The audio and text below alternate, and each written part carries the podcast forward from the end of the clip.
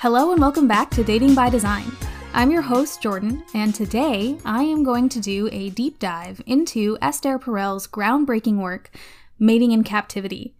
If you have ever had a little bit of panic about how to maintain sexual connection over the long term, or you, like me, have avoided long term relationships because the decline in sexual chemistry is disturbing, uh, then you will want to stick around for this episode. Before we get into it, a reminder to rate, review, subscribe, and share this podcast and follow me on Instagram. And if you want me to answer your dating questions on air, shoot me an email at datingbydesign at gmail.com. All right, let's go. I want to begin by telling you a little bit about my dating history. In my 20s, I was a hot mess, just like any other proper 20 year old and I had wildly unchecked disorganized attachment, meaning when I started to like someone, I would simultaneously pull away from them because being seen and loved is really scary to me, and I would also smother them out of fear that they would abandon me. It was very confusing for everybody involved. but at the time, here's what my dating patterns looked like. I would start seeing somebody, and we would have pretty good or even great sex, and then I would rush to get to know this person, like really, really insist that we bare our souls to each other because that gave me a sense of safety. I got these feelings of safety when I was getting frequent sex and a very quick emotional attachment. I was also reenacting some of my childhood wounds, but I wouldn't know that until about 10 years later. Inevitably, of course, a few months would go by and we would start having sex less and less, and this decrease in sexual frequency would make me feel tremendously insecure and anxious, and those insecurities would spill over into other parts of the relationship, eventually culminating in the downfall of the entire relationship. I repeated this pattern many, many times. Now, I take responsibility for my role in these dynamics, but of course, it takes two to create a relationship, so I'm not placing all of the blame on myself, but there are absolutely things I could have done better. Until I did a relationship inventory, which I plan to talk about in a future episode, I was unaware of this pattern. And after reading Mating in Captivity, I was finally able to really solidify why this kept happening, why I would insist on a really deep emotional connection immediately with somebody, and then months would go by and uh, the relationship would end because our sexual connection faded.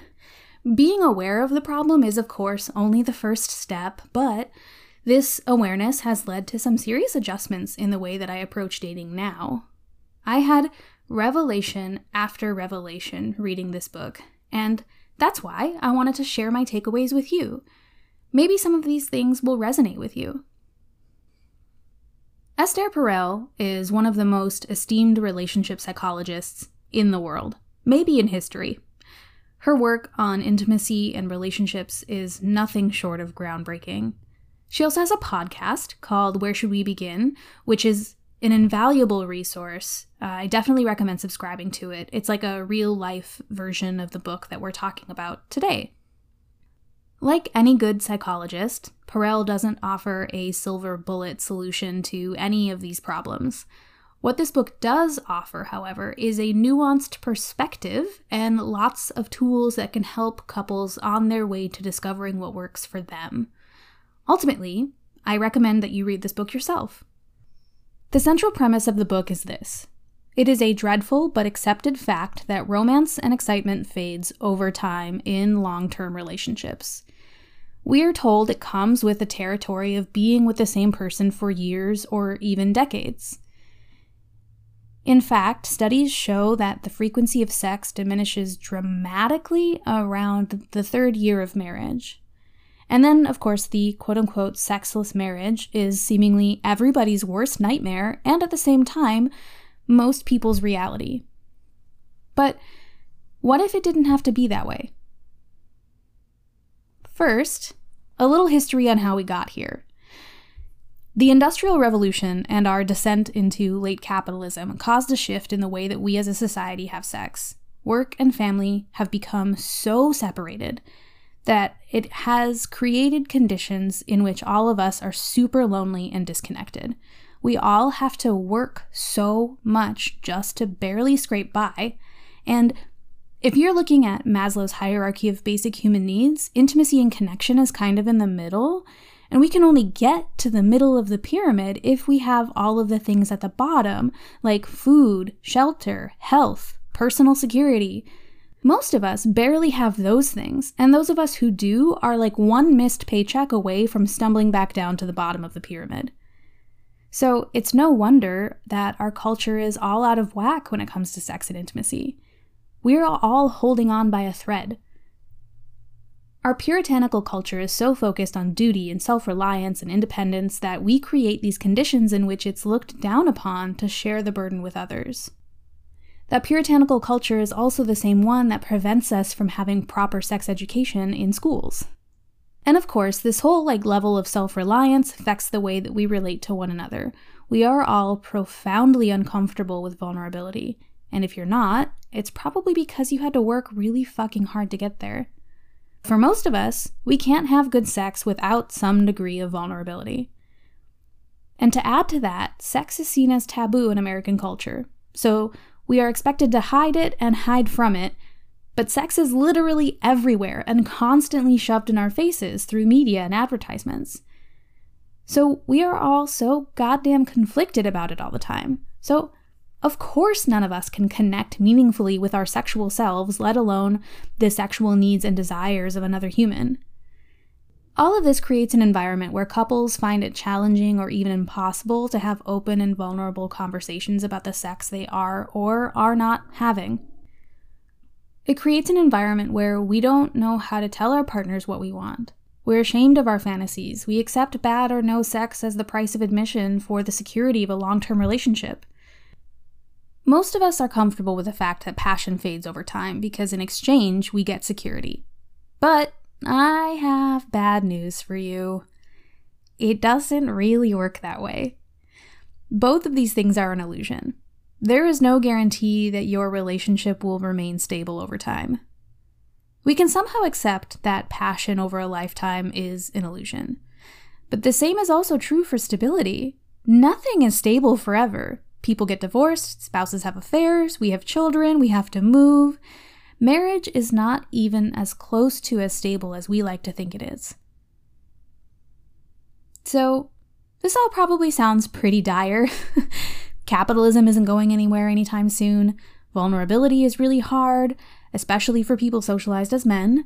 Marriage and long term partnership don't offer security or passion. Okay, yeah, it is a bit of a bummer, but I do have good news. Esther Perel offers some incremental shifts in perception that might help maintain both a sexual and emotional connection over the long term. The first major revelation I had from this book is essentially Perel's thesis statement. She maintains that closeness is actually antithetical to desire. And this is related to my story at the top of the show. Nearly all of my past relationships have ended because of bad or declining sex. And in all of my relationships, I rushed into an emotional connection so that I could feel a shred of security. I realize now that those two things are not unrelated. Perel says, quote, We create predictability in relationships in an effort to make us feel more secure. Yet, the mechanisms that we put in place to make love safer often put us at more risk. We ground ourselves in familiarity, and maybe we achieve a peaceful domestic arrangement, but in the process, we orchestrate boredom. She goes on to say that desire and eroticism are energized by distance, by wanting. Love, however, closes the distance between us, creating repetition and familiarity, and that repetition and familiarity are numbing agents to desire. Of course, as a side note here, repetition and familiarity are like key components of being able to raise children together. And there's a whole chapter in this book about child rearing um, that I'm not going to cover here because I don't have or want kids. But if you do, I definitely think you should check that out. So maybe you've heard of or even personally experienced the, the partner who can no longer see their long term loving partner as a sexual being after years of being together. It's like all of a sudden the lights are turned off. Perel argues that this is because the couple has become so close that they are basically fused. She says in one of the best quotes in the whole book When two become one, connection can no longer happen because there is no one to connect with. Let that sink in for a moment. To make this idea more concrete, from my years of doing tech support, if your computer won't turn on, but it's plugged in, plugging it in isn't gonna make it work. You have to unplug it first. You know, the old unplug it, plug it back in. So, unplugging from one another is actually one of the solutions that Perel argues for. Most couples try to get closer when they're having marital troubles, right? They spend more time together, maybe they go on a vacation, they pick up a hobby. But couples who aren't having sex actually need to spend more time cultivating their independent selves. They need to unplug from one another. To further this point, Perel's research shows that when a couple gets more intimate with each other, they also grow more concerned with the other person. Of course, that's only natural. You start to really care about someone the more that you know them. And yet, sexual excitement requires a certain absence of worry. It demands some degree of selfishness. When you feel completely responsible for your partner's feeling, it's very difficult to want to fuck them. Perel has a great section dedicated to this topic where she details her one on one therapy sessions with a client who was experiencing this issue. In short, this man felt responsible for his wife's emotions due to a history of taking care of his own mother for far too long.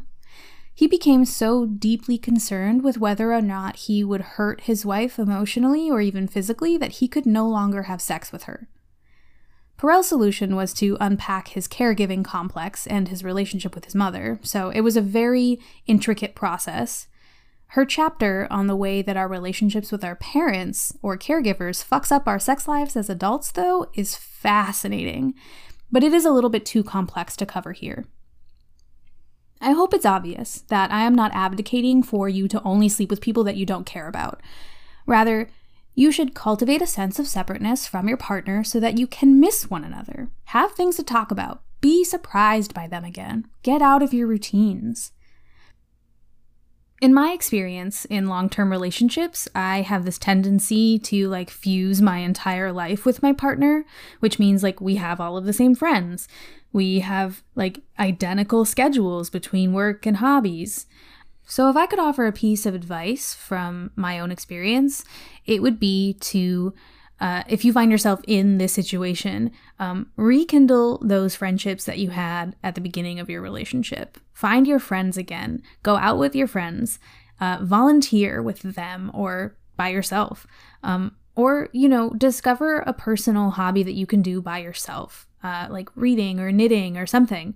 Um, I also recognize that pursuing an individual hobby or uh, time apart from like your family is really really hard.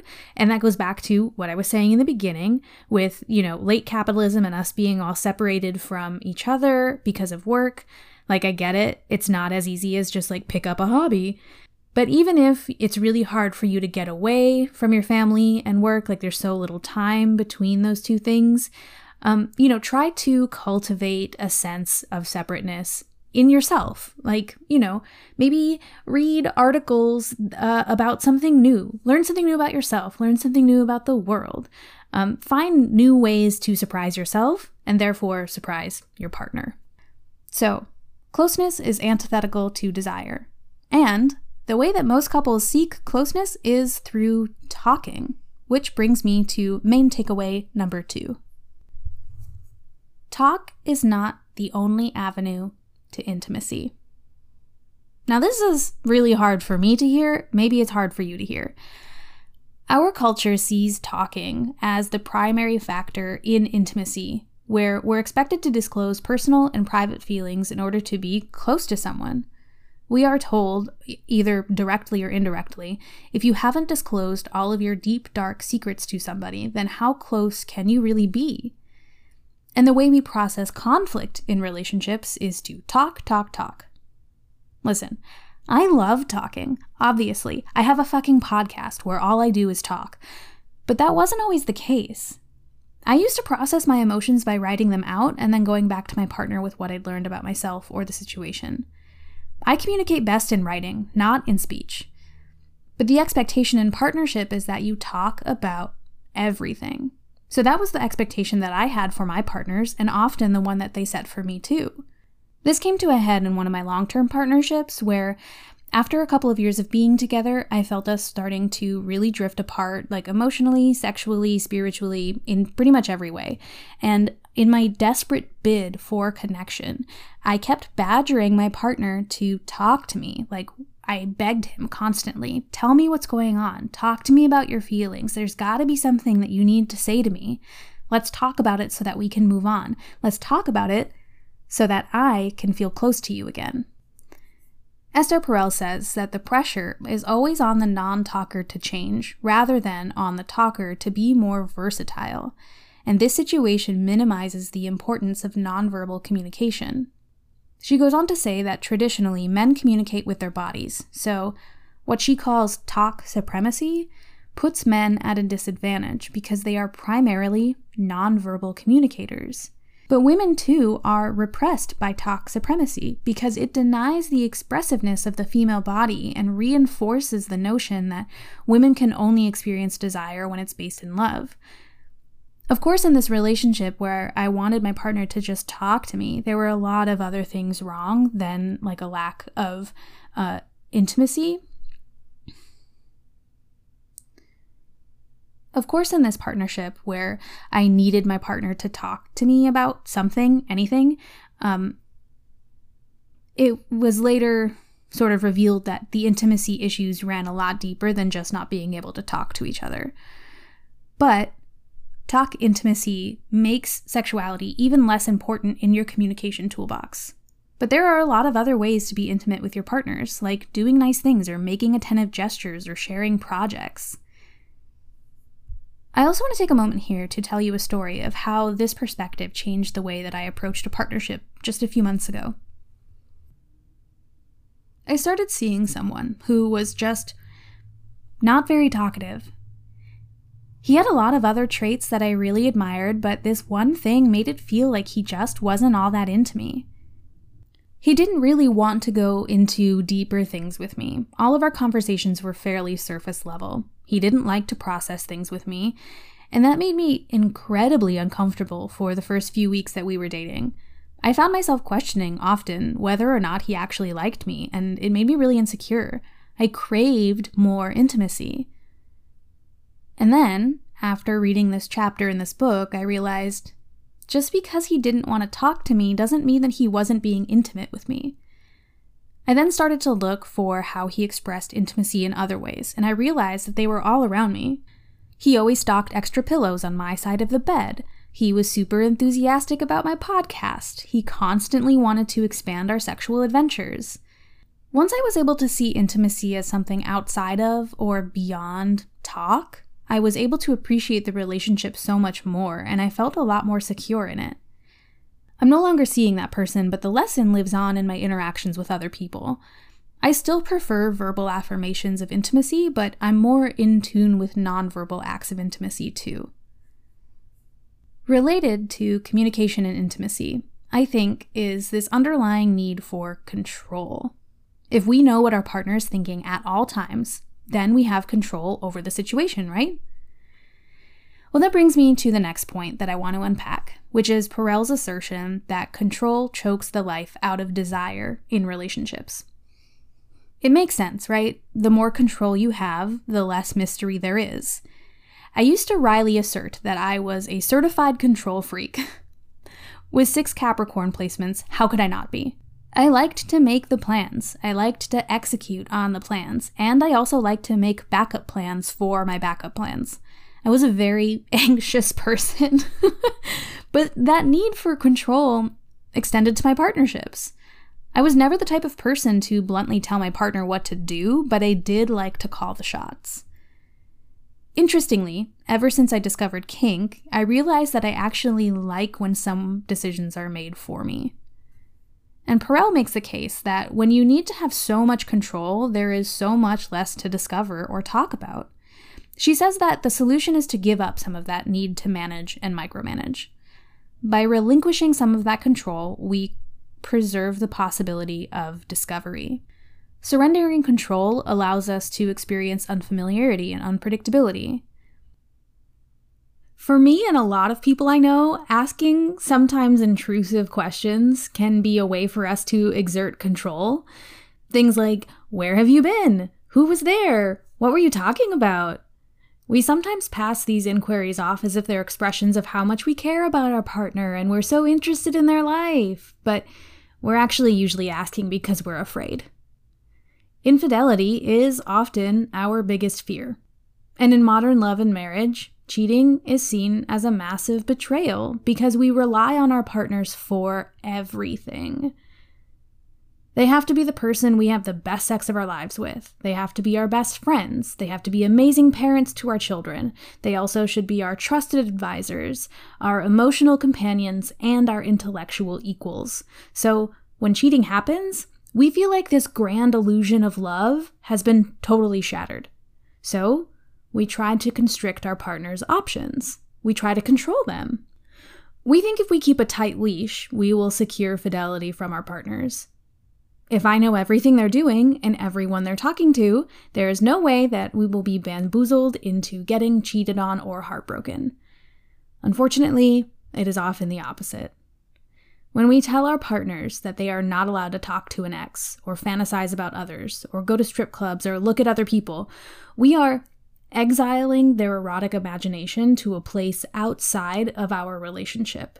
And when the erotic imagination is forced to exist outside of your relationship, then that is where people will go looking for it.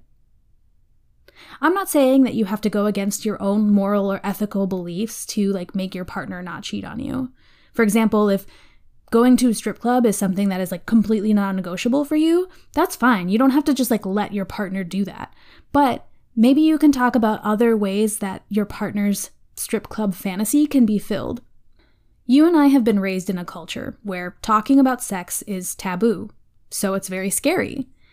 Your fear is not your fault, but you can take steps to control it and use it to deepen your relationship with your partner and bring more honesty and vulnerability into your discussions about sex.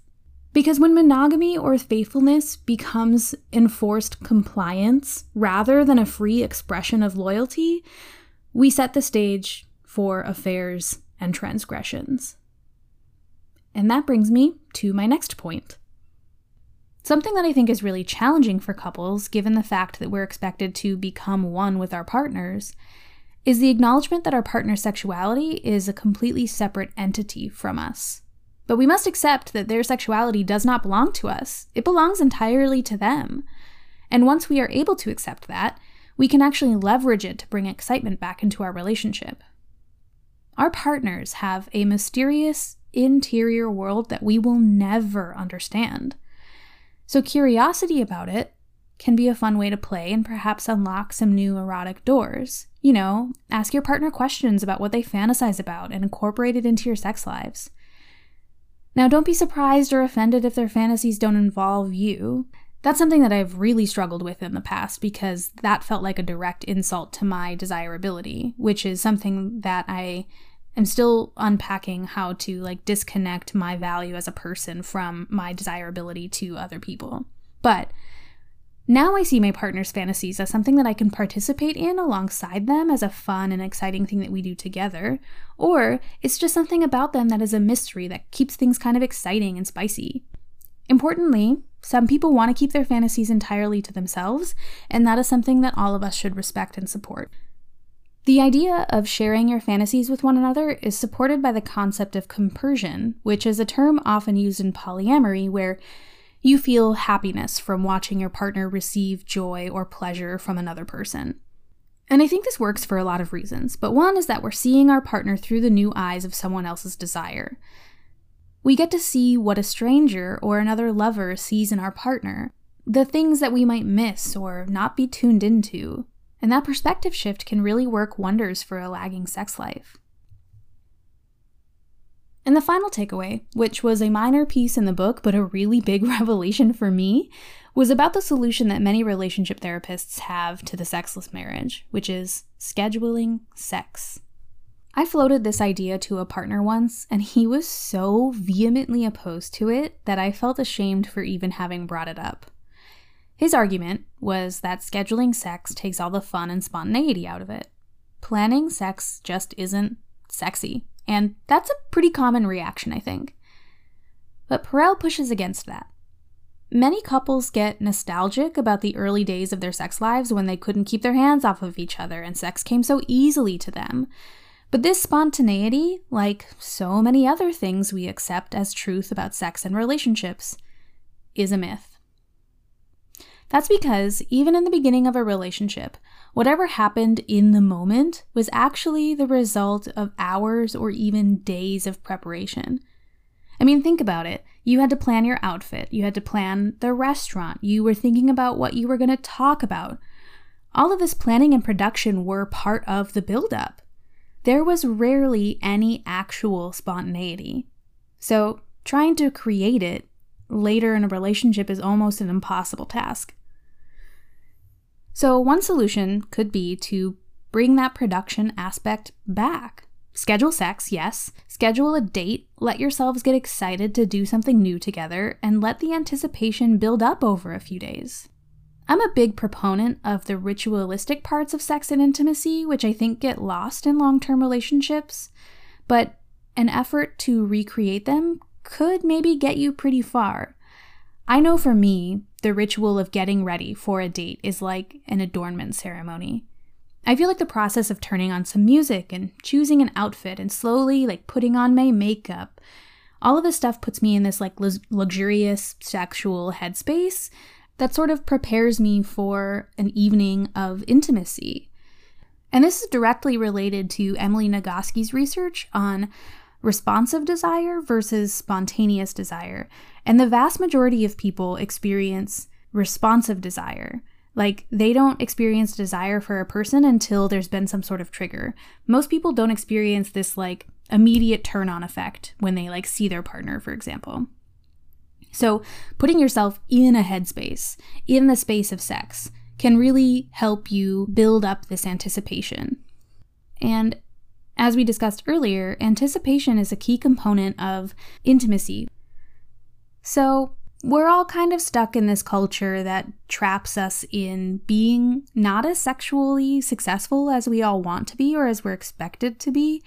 But I think the main takeaway for everybody is that closeness is not desire. I could go on for much longer about this book, but I'll stop here for now. I think Mating in Captivity should be required reading for long term partnerships. But if reading isn't really your thing right now, I totally get that, and I hope this episode gave you some tools or ideas for rethinking some of the assumptions that we all hold about modern marriage and relationships. If you have a book about sex and relationships that you want me to review on the pod, let me know. In the meantime, we'll see you next week. Thanks for tuning in, friends.